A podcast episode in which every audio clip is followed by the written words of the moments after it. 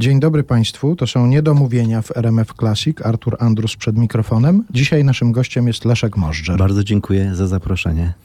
Z przyjemnością Pana goszczę w naszym studiu. Od razu zapytam, czy Leszek Możdżer istnieje w oderwaniu od muzyki? To znaczy od razu tłumaczę. Wiem, że Leszek Możdżer śpi, prawdopodobnie je, pije i w tym czasie może nie gra, ale czy jest taki stan, kiedy Leszek Możdżer nie myśli o muzyce?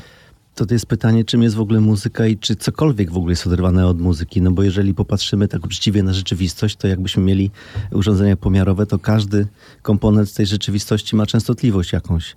I materia, i kolor ma częstotliwość, i dźwięki mają częstotliwości, i tam zagadnienia jakieś elektromagnetyczne, i organy zresztą wewnętrzne też nazywają się organy. Właśnie dlatego, że one muszą być dobrze zestrojone, wtedy człowiek jest zdrowy. No więc tak naprawdę żyjemy w jakimś takim muzycznym świecie i to, czego nie słychać, to widać, a to, czego nie widać, to czuć, a to, co czuć, to, to może jakieś intuicyjne, takie są zagadnienia, czyli to wszystko są częstotliwości. Dla mnie wszystko jest muzyką. Ale oczywiście, jeżeli już mówimy o takiej muzyce, która jest po prostu falą dźwiękową, no to e, po pierwsze zawsze coś tam do ucha dobiega, czy to są przejeżdżające samochody, czy nawet szum klimatyzatora, który tutaj teraz też y, słyszymy. Państwo być może nie słyszą, ale my go słyszymy i cały czas w tych dźwiękach przebywamy, więc od muzyki oderwać się nie można, a nawet były testy robione. Przecież wzięcie kogoś na dźwięki tam w tej społeczności więziennej to jest najgorsza tortura, prawda? Że wtedy człowiek zaczyna swój wewnętrzny świat słyszeć. No i to jest czasami nie do, nie do zniesienia. Ja dlatego o to zapytałem, bo w filmie, o którym powiemy troszkę więcej za jakiś czas w naszej rozmowie, pan mówi o tym, że wystarczy wyjść na przykład na łąkę gdzieś, no, w jakąś naturalną przestrzeń i tam wszędzie jest muzyka. No muzyka w ogóle jest wszędzie, a tam do filmu, no to coś tam musiałem mówić mówić, no bo kamera pracowała i panie Leszku, niech pan coś mówi, no to mówiłem coś z tego swojego bogatego zasobu przemyśleń, coś tam musiałem do kamery wyciągnąć. No dobrze, ale jeszcze mówiąc o tym, jak Leszek Możdżer współgra z muzyką, jest pan w stanie na przykład przejść obok fortepianu i nie spojrzeć na niego albo nie zastanowić się, jak on brzmi? Ja kocham fortepiany, ja mam bardzo dużo w ogóle fortepianów i szczerze mówiąc, bardzo dużo pieniędzy przepuściłem właśnie na fortepiany, które tam odrestaurowujemy z przyjaciółmi i rzeczywiście do fortepianu fortepianów mam słabość i nawet jak to jest już jakiś taki staruszek porozbijany, to ja zawsze tam znajdę w nim coś sympatycznego. I zresztą to jest chyba też taki atut, że ja na scenie, jak gram na fortepianie, no to ja ten fortepian zwykle lubię. Nawet jak on, w nim coś tam jest nie do końca dobre, to dzięki temu, że gram muzykę improwizowaną, to ja mogę sobie to jakoś ograć. Czyli na przykład nie używać jakiegoś klawisza, jak on nie działa, mhm. albo właśnie go używać tym bardziej, jeżeli ma dziwny dźwięk. I, i generalnie z fortepianami mam dobre, dobre układy, mamy z fortepianami, muszę powiedzieć. Lubimy się. No to dobre, to domyślałem się, że mogą być, a złe też.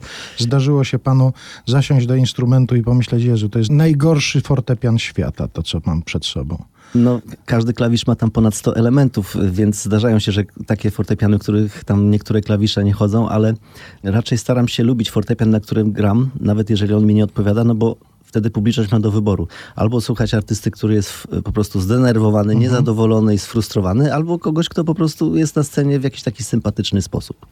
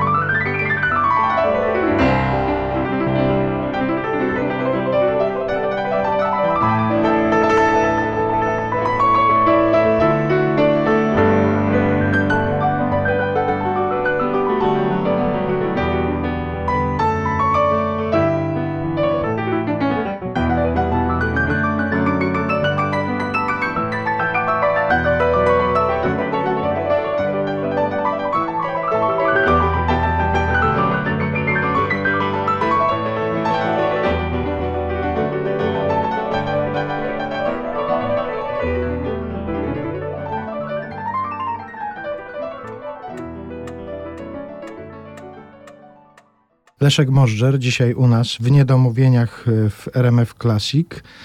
Zajrzałem do paru rozmów z panem w różnym czasie publikowanych i pan w jednej z takich rozmów mówi: Nic takiego jak kariera nie istnieje.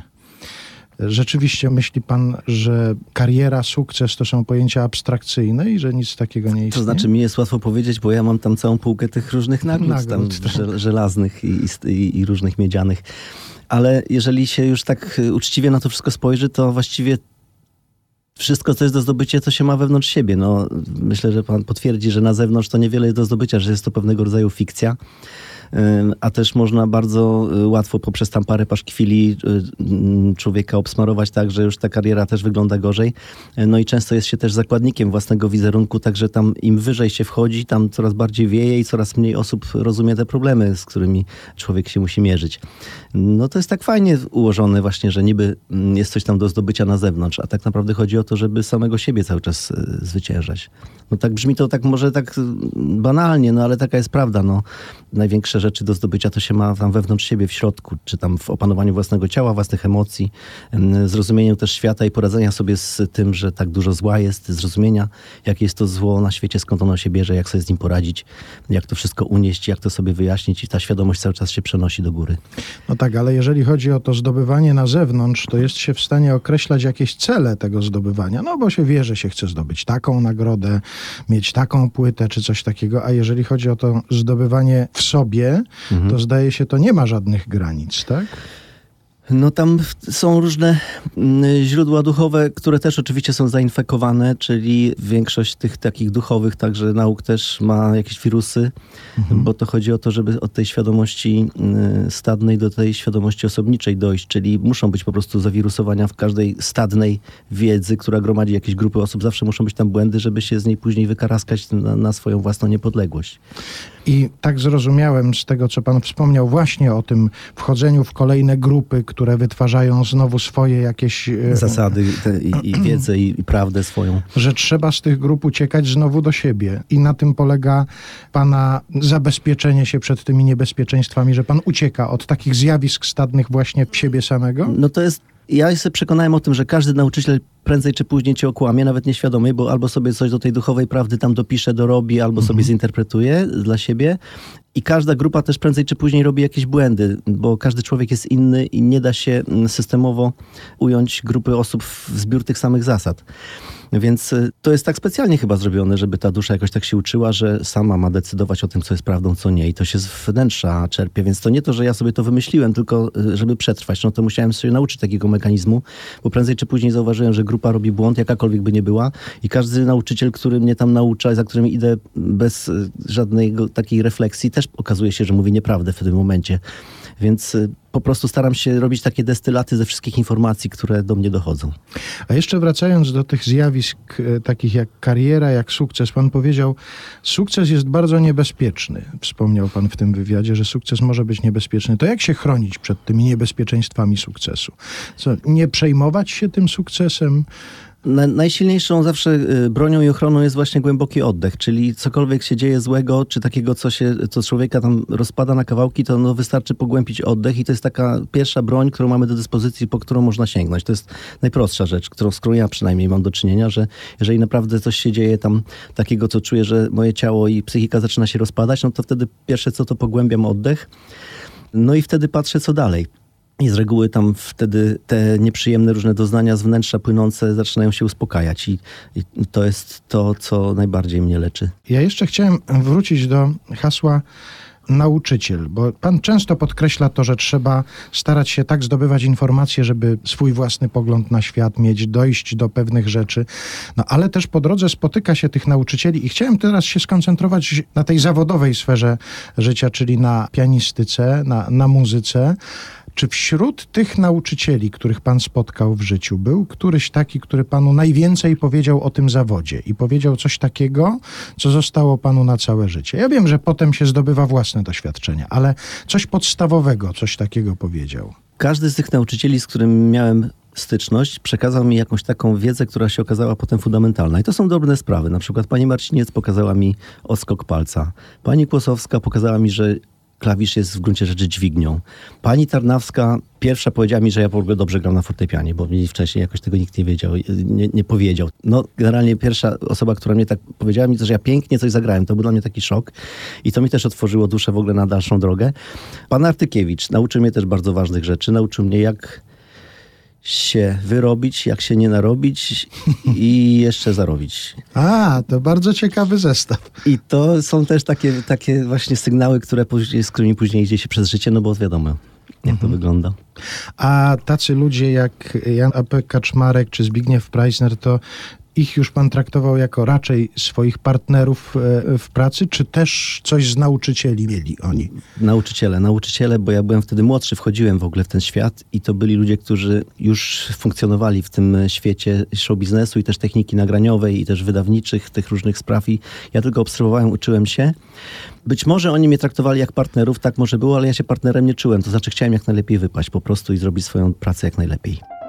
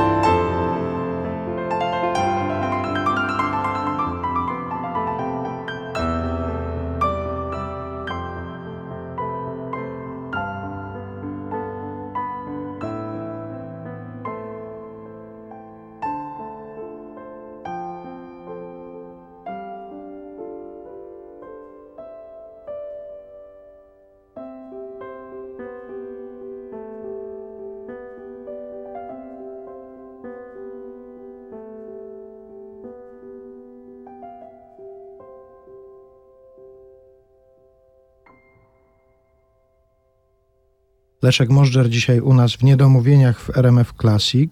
Wspomnieliśmy, że będziemy mówić o pewnym filmie, który właśnie teraz pojawił się w kinach i to też jest trochę nawiązanie do tego hasła sukces, kariera, no bo jak się odniesie sukces, jak się osiągnie jakiś poziom kariery i to nazwisko się ma, to pewnie coraz częściej zdarzają się różne propozycje, które by się wcześniej nie zdarzały i tak było pewnie z tym filmem. Chopin nie boje się ciemności. Tak sobie właśnie myślę, że sam ten termin, że sukces się odnosi, gdzieś się go odnosi właściwie? Trzeba go gdzieś odnieść, tak? Że... Na półkę postawić, no właśnie, tam, gdzie jest, są te trofea. To są takie kody, że sukces jest taki do odniesienia generalnie. Poza tym samo słowo zawód też y, niesie w sobie już tak potencjał Co najmniej dwa znaczenia. Tak. tak jest, więc tutaj te sukcesy zawodowe, które się odnosi, to właśnie bardzo dobrze to jest określone w języku polskim, jak to należy traktować. Y, sukces jest taką łudą i generalnie no, wiąże się z dużą ilością kłopotów i też odpowiedzialnością za, nie za siebie, tylko za swój wizerunek. Mhm. A co do tego filmu, no to rzeczywiście było tak, że dostałem telefon y, z produkcji. Pierwsze y, spotkanie odbyło się po angielsku. No i okazało się, że powstaje film y, mówiący o tym, że poprzez muzykę można złagodzić czy przeprogramować przestrzeń, w której dokonała się jakaś przemoc. To jest taka dosyć odważna teza, dosyć trudna, no ale teoretycznie, jeżeli mm, bo na przykład Darwin, on twierdził, że muzyka nie wiadomo po co jest. Napisał nawet w swojej książce o pochodzeniu człowieka, że uprawianie muzyki jest jedną z najbardziej zagadkowych czynności człowieka, dlatego że muzyka w żaden sposób człowiekowi nie służy. W ogóle nie wiadomo, do czego ona jest. No ale już inni wybitni myślicieli, tacy jak Arystoteles, który mówił, że poprzez rytm i melodię można każdą emocję w człowieku wzbudzić, no to już jest inne podejście do muzyki. Platon z kolei pisał, że muzyka służy do tego, żeby wyregulować te obiegi duszy w człowieku, którym brakuje miary i wdzięku to mówimy o regulacji człowieka, który słucha muzyki. Zresztą muzyka Chopina była zabroniona przecież przez cara, y, jak były podbite ziemie polskie. Tam był wyraźny zakaz grania muzyki Chopina jako zbyt takiej podnoszącej ducha. Natomiast na swoich dworach car bardzo chętnie y, muzykę Chopina widział i słuchał. Y, więc muzyka ma potencjał taki jednoczenia, czy spalania, czy wzmacniania człowieka. I tutaj wchodzi też od razu temat muzyki rozrywkowej, co ona właściwie ma rozerwać i jakie ma zadanie ta to taki człowiek ma chodzić potem rozerwany po ulicy, nie wiadomo. I odnieść sukces na I odnieść jeszcze sukces zawodowy, tak. swoim z zawodem związany. Więc to jest taka gra. Ja mam taką swoją hipotezę, że muzyka właśnie rozrywkowa, bo interesowałem się swego czasu właśnie hipnozą. Czym jest hipnoza? I okazuje się, że poinformowanie ofiary, że będzie hipnotyzowana, jest bardzo ważną częścią procesu hipnotyzowania. Czyli mhm. najpierw człowieka trzeba poinformować, to jest hipnotyzer, a teraz będziesz człowieku hipnotyzowany. Więc już na przykład nazywanie muzyki muzyką rozrywkową od razu już nadaje pewien kierunek. I ja mam taką hipotezę, że chodzi po prostu o to, żeby od tych duchowych spraw człowieka oderwać, zająć go rzeczami frywolnymi, mhm. bo wtedy takimi ludźmi jest trochę łatwiej zarządzać jednak, którzy y, nie snują jakichś idei, zanurzeni są właśnie w materii, czyli w przeszłości, bo materia to jest przeszłość, świat idei to jest przyszłość, więc przyszłością my się zajmiemy, a tutaj wy zajmujcie się takimi materialnymi sprawami i wtedy będzie wszystko dobrze, będzie, że tak powiem, nie bój się.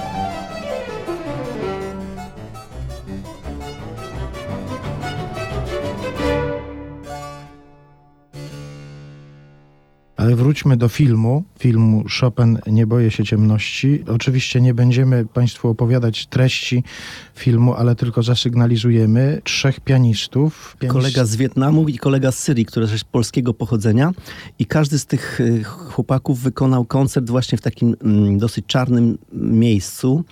Y, jeden był na moście łączącym Koreę Południową z Koreą Północną. No i mm, też pod Auschwitz. Ja zagrałem koncert nieopodal mm, obozu koncentracyjnego Auschwitz a kolega w Syrii w obozie uchodźców. Mhm. Więc to były takie ciemne, trudne miejsca dosyć energetycznie. To no było i... najtrudniejsze miejsce, w którym pan grał dotychczas? Tam no i tak i nie, bo z drugiej strony to było tak absurdalne, powiem szczerze, y, spotka- tam wejście z fortepianem y, w, w, to miejsce, że właściwie to ja przypuszczam, że ja część tych przemyśleń i jakichś uczuć to wyparłem w ogóle, żeby sobie mhm. poradzić z tym, żeby tam zagrać dla tych ludzi. No ale ja wierzę w to, że ciało ludzkie, jeżeli jest obdarzone świadomością, to jest swego rodzaju jakimś tam portalem mającym wpływ na rzeczywistość. Tam pisał o tym na przykład Izaak Bentow, że jeżeli jest człowiek dobrze wyregulowany, to jego fala mózgowa może osiągnąć 40 tysięcy kilometrów dookoła niego, czyli to jest długość równika, czyli de facto jeżeli człowiek zespolony jest w odpowiedni sposób, to może się normalnie w fizyczny sposób z biosferą czy z jonosferą kontaktować na zasadzie falowej. Mm, więc teoretycznie może coś się wydarzyć, jeżeli się z odpowiednią intencją, z żarliwością jakiś tam koncert w takim miejscu zagra, żeby coś tam przeprogramować. No ale czy to się uda i ile to będzie trwało i jak, kiedy to się dopiero w materii przejawi, to nie wiem. Czy podczas realizacji tego filmu wy we trzech w jakikolwiek sposób się kontaktowaliście, czy każdy z was opowiadał inną historię? To były trzy oddzielne ekipy filmowe, w zasadzie trzy oddzielne miejsca, trzy różne filmy, które później zostały złączone w jeden film. Także my nigdy się z kolegami nie widzieliśmy. Jedyne, co nas połączyło, to ten dźwięk, który ja później w studio nagrań musiałem e, zaaplikować do filmu, czyli wyrównać, sprawić, że te trzy koncerty stały się jednym koncertem. Oczywiście organizacja koncertu na przykład w obozie dla uchodźców czy na moście, no to jest dosyć takie partyzanckie przedsięwzięcie, więc przywiezienie fortepianu, nagranie go w odpowiedni sposób, zorganizowanie tych wszystkich mm, generatorów prądu i to wszystko i tak dalej, to e, nie jest taka prosta sprawa, więc ja posłużyłem się dźwiękiem od nas z Polski, Piotr Taraszkiewicz mnie nagrał i podłożyłem jeden dźwięk pod wszystkie trzy koncerty, no żeby ten sen jednak utrzymać, publiczność w tym śnie, no bo tak trudno było uzyskać pewną płynność montażu przy tak skaczącym dźwięku. I nie spotkaliście się nigdy potem na premierze filmu? Nie, nie było takiego spotkania, że we trzech się gdzieś, gdziekolwiek spotkaliście? Nie, nigdy się nie widzieliśmy, nigdy się nie spotkaliśmy, także to jeszcze przed nami. Mimo, że jeden z nich skończył tę samą uczelnię, którą pan. Tak? A to nawet nie wiedziałem. To znaczy pewnie studiował w Polsce, ale szczerze mówiąc ja o kolegach nawet zbyt dużo nie wiem. Po prostu zostałem poinformowany, że tacy koledzy biorą udział w filmie, no i świetni pianiści. No i fajne osobowości, bo też przed kamerą dosyć dobrze to wszystko wypadło. Także ja wierzę w to, że muzyka może zmieniać świat, no i to gdzieś tam y, grało mi. No ale pokazywanie też tych wojennych rzeczywistości, tej nieuchronności wojny, to też nie jest tak do końca. Uważam, że tam człowiek też poprzez własną duchowość ma jakiś tam wpływ na to. No to jest taki film dosyć smutny, bym powiedział jednak, dosyć obciążający psychikę. Chopin nie boję się ciemności, taki jest tytuł tego filmu. Film w reżyserii Joanny Kaczmarek jest w kinach.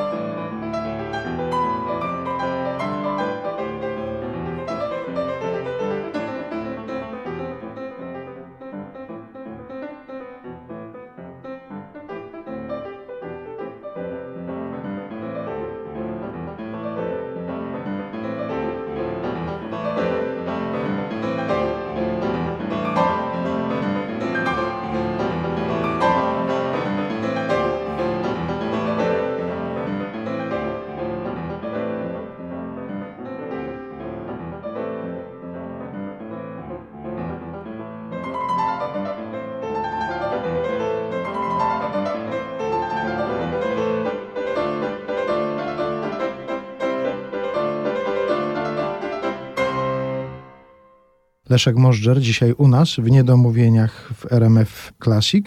Padło tutaj takie hasło muzyka rozrywkowa.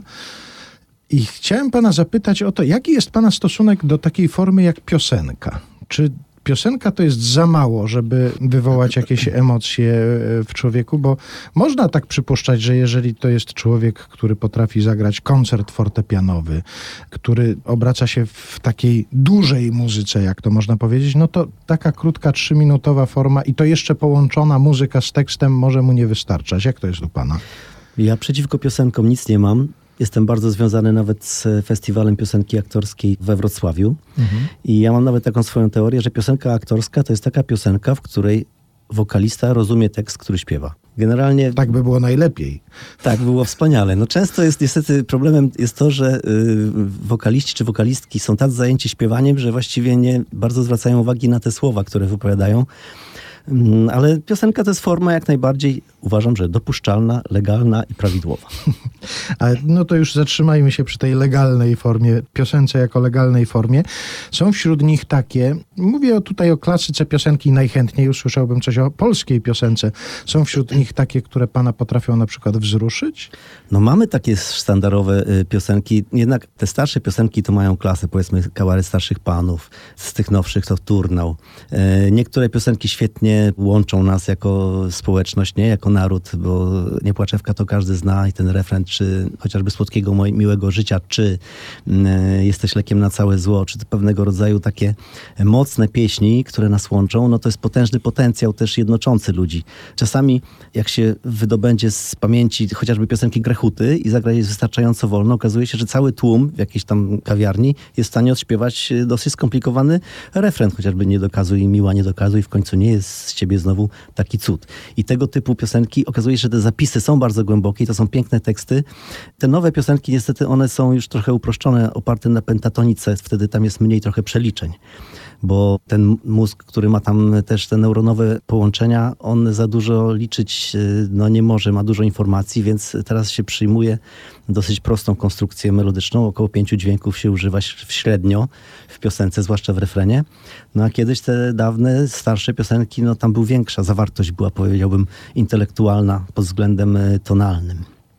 Ale z tego, co rozumiem, z tego, co pan powiedział, na tekst też pan zwraca uwagę w muzyce, bo znam takich muzyków i to naprawdę niezłych muzyków, którzy mówią, że tekst jest dla nich tak formą abstrakcyjną, że w ogóle na niego nie zwracają uwagi. Nie, ja, uważam, że tekst jest bardzo ważny, tym bardziej, że nawet y, polski język, jak się go zaczyna rozbierać, to samo pierwsze z brzegu słowo tam radość, powiedzmy, które ma tą sylabę ra, czy kultura, czy tam są różne takie kody tajemnicze, y, które pozwalają właśnie zrozumieć w ogóle świat, w którym żyjemy. Także sam polski język jest naprawdę wyjątkowym językiem, y, który mi osobiście, kiedy się na niego spojrzy z dystansu, na te słowa, na ich konstrukcję, na to, jakie tam są poszczególne wyrazy zawarte w danym pojęciu, no to ja zaczynam lepiej rozumieć świat, w którym żyję, więc tekst jak najbardziej ma znaczenie.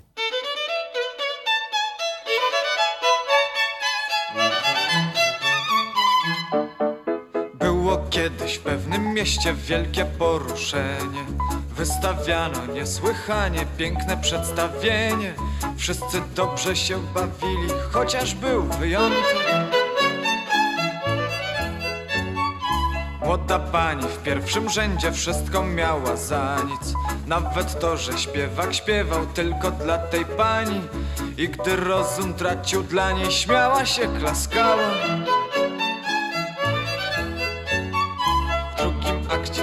śpiewał znacznie już rozważnie Młoda pani była jednak ciągle niepoważna Aż do chwili, kiedy nagle, nagle wśród pokazu Padły słowa.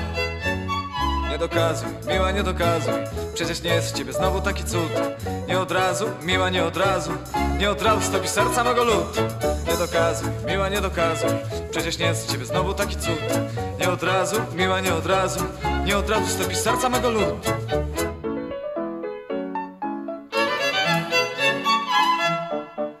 Innym razem zaproszony byłem na wernisaż Na wystawę późną nocą w głębokich piwnicach.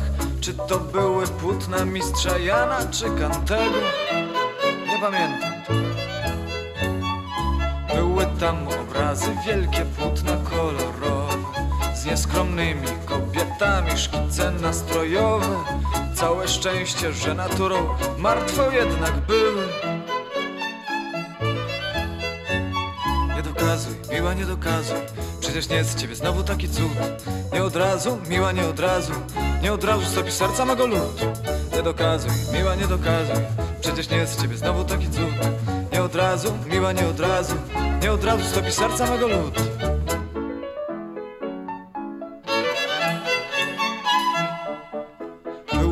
Także inna chwila, której nie zapomnę.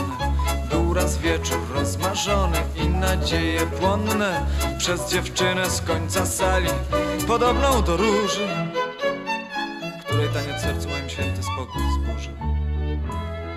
Wtedy zdarzył się niezwykły, przedziwny wypadek. Sam już nie wiem jak to było, trudno opowiadać. Jedno tylko dziś pamiętam, jak zaśpiewałem.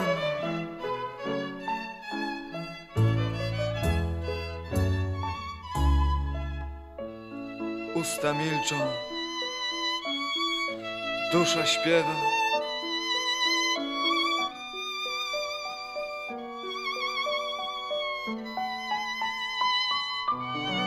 Usta milczą, świat rozbrzmiewa.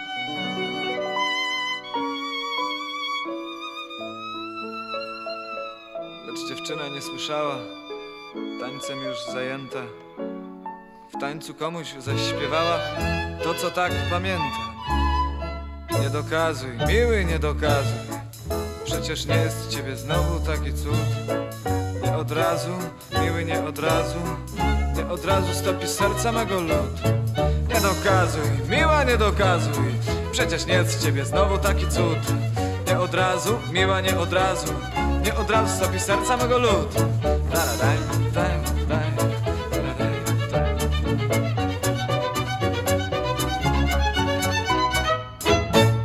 Leszek Możdżer dzisiaj u nas w Niedomówieniach e, w RMF Classic. Co pan miał z matematyki? Jaką ocenę pan miał z Oj, matematyki? słabo, słabo tam było, ale jakoś tam przecisnąłem się przez te klasy. A dlatego zapytałem o to, że pan teraz mówi, muzyka Chopina jest niezwykle zaawansowanym systemem matematycznym. Tak, ale w szkole mieliśmy system dziesiętny, a muzyka jest systemem trzynastkowym i tam jest zupełnie inne te obliczenia są, więc tam mi lepiej trochę idzie. Czyli gdyby w szkole był system trzynastkowy, to miałby pan trzynastkę. Prawdopodobnie z Co najmniej. plusem. Mhm. Tak. Ale prawdopodobnie taka wiedza matematyczna w muzyce może się przydać. Ona się przydaje na każdym kroku. Pomijam świat częstotliwości, gdzie każdy stroiciel ma taki komputerek, w którym mierzy częstotliwość każdego pojedynczego dźwięku. Oprócz tego mamy jeszcze metrum, które także jest podziałem matematycznym, czyli to jest, y, no na przykład muzyka techno jest na cztery, prawda? Tum, ts. Właściwie to na dwa, tak? Ts, czyli mamy jeden i dwa. To jest taki binarny system. No ale jak się to dwa razy powtórzy, to już jest na To już cztery. jest cztery, tak. Mhm. No i są różnego typu matematyczne e, zagadnienia, chociażby połączenia dominantowo-toniczne, czy system temperowany. Tam się pojawiają takie różne terminy jak komat pitagorejski czy komat didymejski, o których ja nie za bardzo mam pojęcie, ale z, ze stroicielami czasami z dużą przyjemnością o tym rozmawiam, udając, że wiem o co chodzi. I muzykę Chopina rozkłada pan na czynniki pierwsze właśnie według takich zasad matematycznych, czy to jest dla pana już tak znana rzecz i tak bliska, że, że traktuje pan to jako całość, nie do rozkładania na czynniki pierwsze? Ona już jest przygotowana przez Chopina do wykonania, więc tam te wszystkie matematyczne równania, które są zawarte, one są jakby gotowe. To możemy, ja mogę ich po prostu je obserwować i w nich uczestniczyć. I tam są przepiękne właśnie przejścia przez różne tonacje, akordy y, zmniejszone, skala półzmniejszona, która jest y, taka y, w jazzowej muzyce bardzo popularna. On to z bardzo dużą wprawą stosował. Przeróżne tam przesunięcia i chromatyczne, i harmoniczne, więc zagłębianie się w ten świat, no to jest wielka przyjemność dla kogoś, kto coś tam z tych zasad rozumie. A jak nie rozumie, to co ma zrobić? Od czego ma zacząć? Gdyby pan chciał powiedzieć komuś, kto jeszcze nigdy w życiu nie słyszał żadnego utworu Chopina, od czego powinien zacząć? No nie ma obowiązku słuchania muzyki Chopina. Generalnie w słuchaniu muzyki chodzi o to, żeby odczuwać jakąś tam przyjemność. Więc ja uważam, że każdy, kto zabiera się za słuchanie muzyki, no to powinien słuchać takiej muzyki, która mu sprawia jakąkolwiek przyjemność. Słuchanie muzyki bez przyjemności no trochę mija się z celem. Chociaż ja przyznam, że nie rozumiejąc na przykład fenomenu Coltrane'a, zmuszałem się do jego późnych płyt, słuchać jego tych frytowych, takich, gdzie on już uwalniał kompletnie swoją energię i tam te płyty to były właściwie takie, takie skowyty, takie e, bardzo rozchełstane były te utwory. Ja tego nie rozumiałem, ale tego słuchałem godzinami, żeby zrozumieć o co tam chodzi. No okazuje się, że muzyka działa na wielu poziomach i muzyka ma ładunek energetyczny, ładunek intelektualny, e, ładunek duchowy, no i wszelkiego rodzaju ładunki też związane z tym, kto daną muzykę wykonuje. Więc poniekąd, słuchając muzyki, tak naprawdę kontaktujemy się z tym wykonawcą, który ją dla nas wykonuje. Pan gdzieś wspomniał w jakiejś rozmowie, że teraz jest pan na takim etapie tego, co pan robi na scenie, że no, wybiera pan precyzyjnie takie rzeczy, w których uczestniczy, nie traci czasu na, na takie rzeczy, które nie mają specjalnie sensu. Ale jak szerokim pojęciem jest dla pana muzyka? To znaczy, czego pan jest w stanie słuchać? Gdzie są te granice? Czy to się zawęża z wiekiem? I z kolejnymi osiągnięciami, z kolejnymi poziomami, na które pan wchodzi? Czy się jeszcze bardziej rozszerza właśnie? My słyszymy w bardzo ograniczonym zakresie. Generalnie komar słyszy więcej tam, jeżeli chodzi o wysokie częstotliwości. Pies słyszy więcej, czy delfin, więc my jesteśmy skazani na pewnego rodzaju przedział i w tym przedziale się poruszamy i wciśnięci jesteśmy w taką matrycę właśnie tonalną, która też powstawała kilka tysięcy lat. Zaczęło się od Pitagorasa i później stopniowo on odkrył oktawę. Po oktawie zaczął kombinować z innymi interwałami, no i tak stopniowo się kształtował ten system, w którym żyjemy. I dzisiaj jak pan bierze gitarę, no to wiadomo, że jest piosenka albo wesoła, albo smutna. Mhm. Ale za tym stoją te zasady, które wiele lat były konstruowane. Jak ja biorę gitarę, to zawsze jest smutna. To nie ma możliwości, żeby była nie. Ale to pan wtedy na pewno równoważy barwą swojego głosu, że pojawia się taka słodycz, która ten smutek na pewno jakoś e, rekompensuje. No to, to zostańmy przy tym. Ale chodzi mi o gatunki muzyki. O tym, o tym bardziej mówię, bo wszyscy wiemy o tym, że pan wyszedł z muzyki klasycznej, ale bardzo pana pociągnął jazz, że to, to tak. jest taka rzecz, która... I to się rozszerza, to zainteresowanie, czy nie? Ja szczerze mówiąc, im dłużej żyję, to coraz mniej zaczynam muzykę dzielić na gatunki. W ogóle jest ciekawa ta matryca właśnie, w którą jesteśmy y, wciśnięci, bo na przykład y, Jan Sebastian Bach, który był zapomniany przez kilkaset lat ponoć i nagle później zostało, ktoś tam odkopał w tajemniczy sposób jakieś tysiące jego kompozycji i Bach jest uznawany za twórcę właśnie systemu tonalnego i jest poniekąd trochę ojcem chrzestnym całego myślenia o muzyce jako o muzyce tonalnej, czyli akord może być albo durowy, albo molowy, czyli albo wesoły, albo smutny.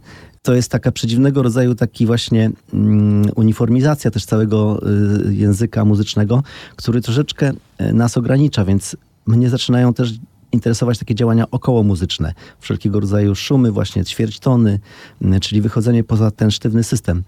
No ale to są cały czas poszukiwania i styl jako pewnego rodzaju garnitur nie ma do końca znaczenia, dlatego że istotne jest to, kto ten garnitur ubiera. I wtedy możemy się spotkać z danym człowiekiem, czy on gra bluesa, czy gra rock'n'rolla, czy gra heavy metal, czy gra klasykę, czy gra jazz tak naprawdę jak już się troszeczkę głębiej patrzy na rzeczywistość, też się rozumie też, że ten, człowiek miał jakąś drogę, że on coś tam przeszedł, że on y, doświadczył czegoś, że on ma jakieś osiągnięcia duchowe, takie czy inne, coś ma do powiedzenia, to się też to na tę muzykę troszeczkę inaczej patrzy. Czy zgadza się pan z takim twierdzeniem? To zdaje się Andrzej Jagodziński powiedział kiedyś, że gdyby Chopin żył teraz, to grałby jazz? No, ja jestem przekonany, że grałby jazz. Zresztą on grał jazz, bo mm, był improwizatorem, a esencją jazzu jest właśnie improwizacja, umiejętność improwizacji. No i w życiu też tak jest, że musimy improwizować, y, tylko tego akurat się w szkole nie uczymy.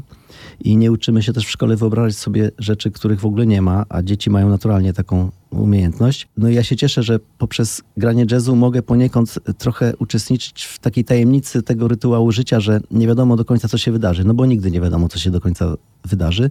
I tak samo jest właśnie w jazzie. I improwizacja jest tym ładunkiem, który w jazzie jest najsilniejszy i spowoduje, że są te emocje i podczas odtwarzania, czy podczas grania, czy podczas słuchania.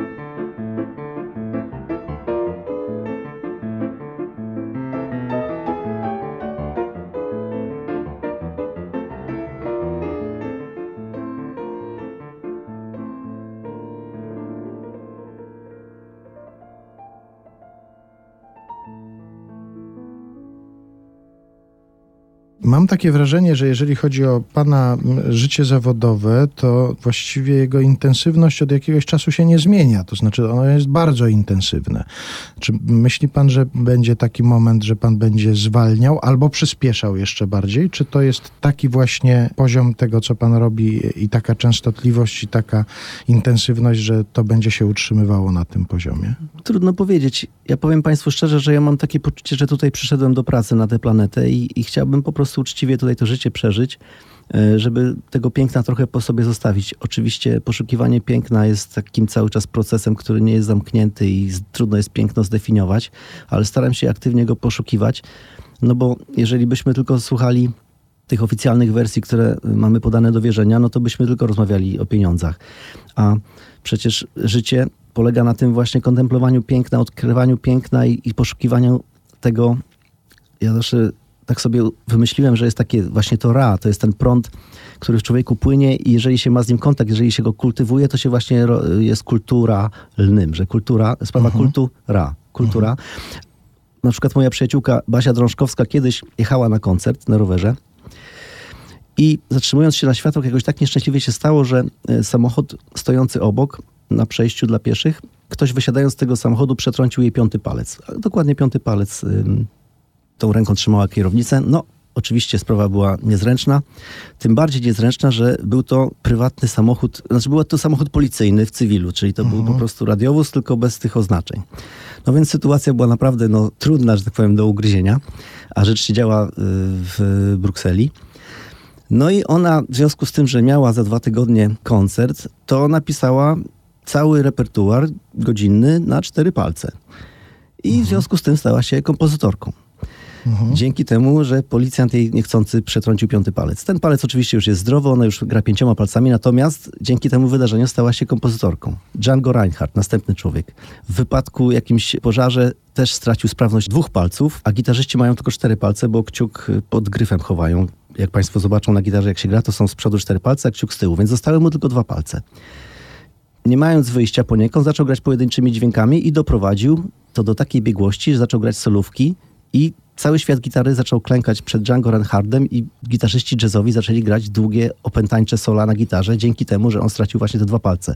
Mieczysław Kosz stracił wzrok. Tak to był, wypasałby pewnie krowy i świnie na tam pastwisku, ale dzięki temu, że stracił ten wzrok, to po raz pierwszy usiadł do fortepianu, odnalazł sobie ten klejnot. Także jeżeli ma się kontakt z tym ra, który w człowieku płynie i ono tak naprawdę pozwala każdemu z nas prędzej czy później osiągnąć jakąś swoją niepowtarzalną formę, no to naprawdę wszystkie wydarzenia, które dochodzą, można wykorzystać do własnego rozwoju. Ale ja jednak życzę panu, żeby pan do kolejnych etapów rozwoju dochodził w trochę inny sposób. To znaczy, żeby żaden radiowóz się. O, radiowóz, żeby A się. właśnie, ciekawe.